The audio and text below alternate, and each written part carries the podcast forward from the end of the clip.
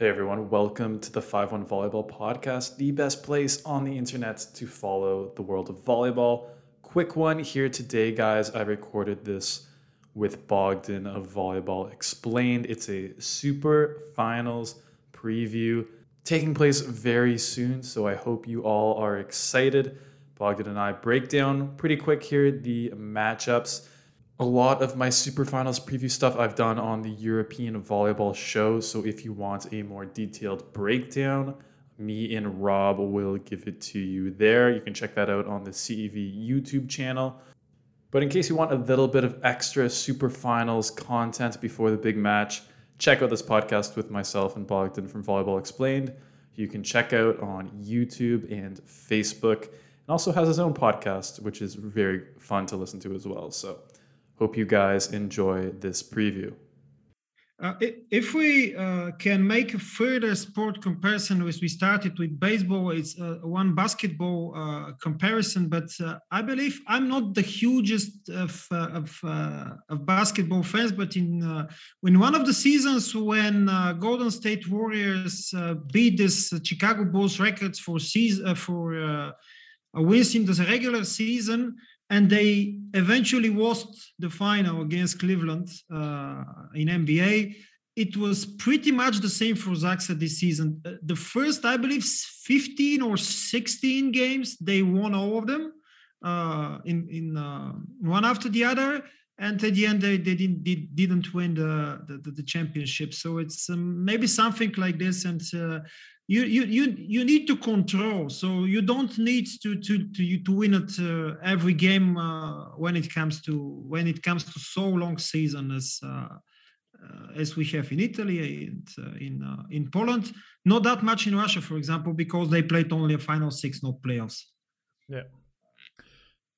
And yeah well I think one of the, one of the things that they're going to need to maybe go away from in the finals I think Kamil Semeniuk, I he's been the leading. Uh, he's been getting the most sets. I feel like throughout the playoffs, which worked well for a while. But I feel like in the last couple of games of that final series, he he couldn't handle that. He couldn't handle being the primary offensive guy. I think if I were if I were Zach, I would go more towards Łukasz Kaczmarek because I think he's played extremely well since the Champions League semifinals and Polish League semifinals. And I think he's a guy who can get those uh, 30, 35 sets a game. And then you have Kamil Semeniuk, uh, focus a little more on reception, serving, and you know run your offense a little more through uh, position one and position uh, two. Uh, and obviously, Taniudi to the middles is incredible as well. Kochanowski, I think, is hitting over 70% efficiency, something crazy like that between Champions League. And, uh, but it's going to be tough to run that against Trentino, which we haven't even got to yet because of the enormous service pressure that they put on. And also, maybe you've talked about it on your podcast before, but a great blocking team this year as well with the two with the two Serbians in the middle there. Uh, for sure, um, I believe that Trentino is a slight favor, favorite for uh, for the super final uh, in men, and as I said, it would a, a little bit, not not a little bit, but it would depend a lot on Zatorski because if Zatorski isn't there, and I believe that he will play, but uh, it depends on his shape and uh, etc.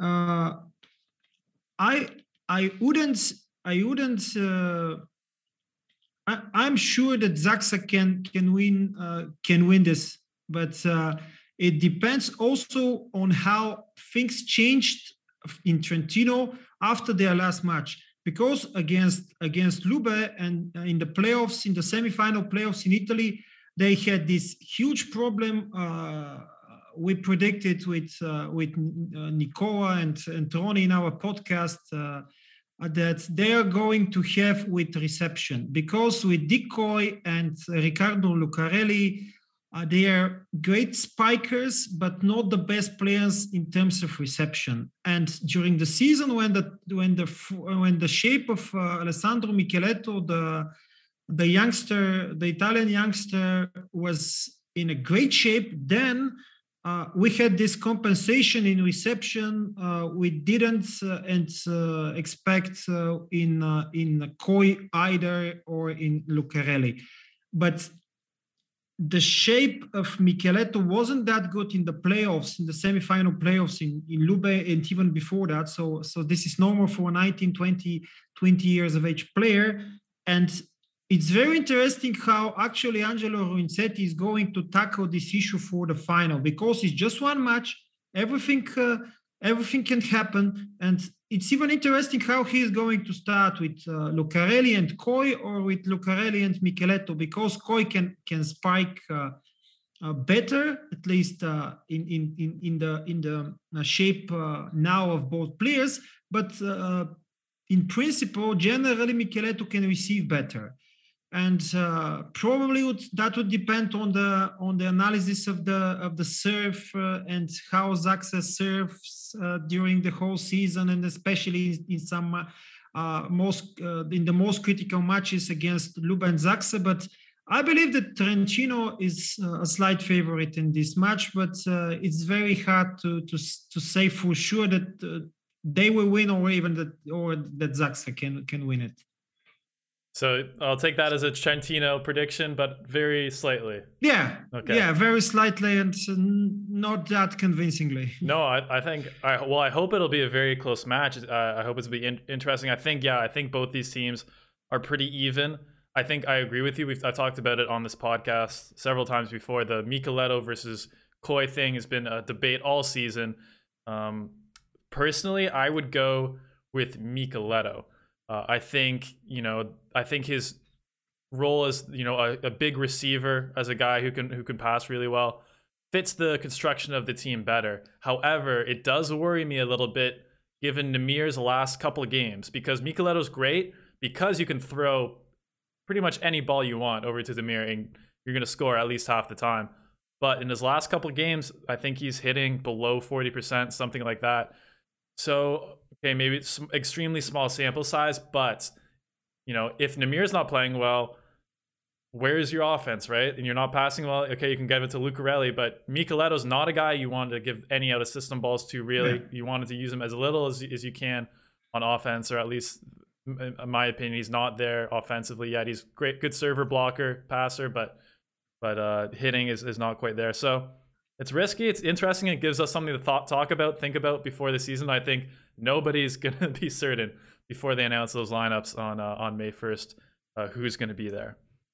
Um, and it, it also is going to be a huge tactical battle due to the fact that uh, both teams are going to have uh, quiet enough time to to to prepare. So so it it will be like a chess uh, chess party and uh, not not that less a volleyball match i believe. Well it's something for sure we can go watch back again. You're going to notice a bunch of small things I'm, I'm sure you wouldn't have seen before.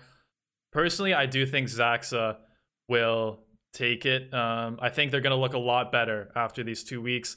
I think Zatorski is going to uh, be healthy. I think he's going to feel refreshed. We already saw him a little bit in the match on Sunday, and he was already looking better. So another two weeks of physio, another two weeks of of getting out there and, and warming up his body. I think he's going to be fine. And I think the legs of guys like Śliwka and Semeniuk just need a couple extra weeks to to get back to normal. A couple weeks of hard practice, and I think I think it'll be really exciting. Um, before we go on to our VNL previews, uh, do you have any predictions for the women? Uh, th- that's maybe the uh, the most difficult question. Uh, today, I, I, talked with a with a friend of uh, a friend of mine, and uh, I said to her that if I toss a coin, it's it's there is a bigger probability that I'm going to to guess to guess it right.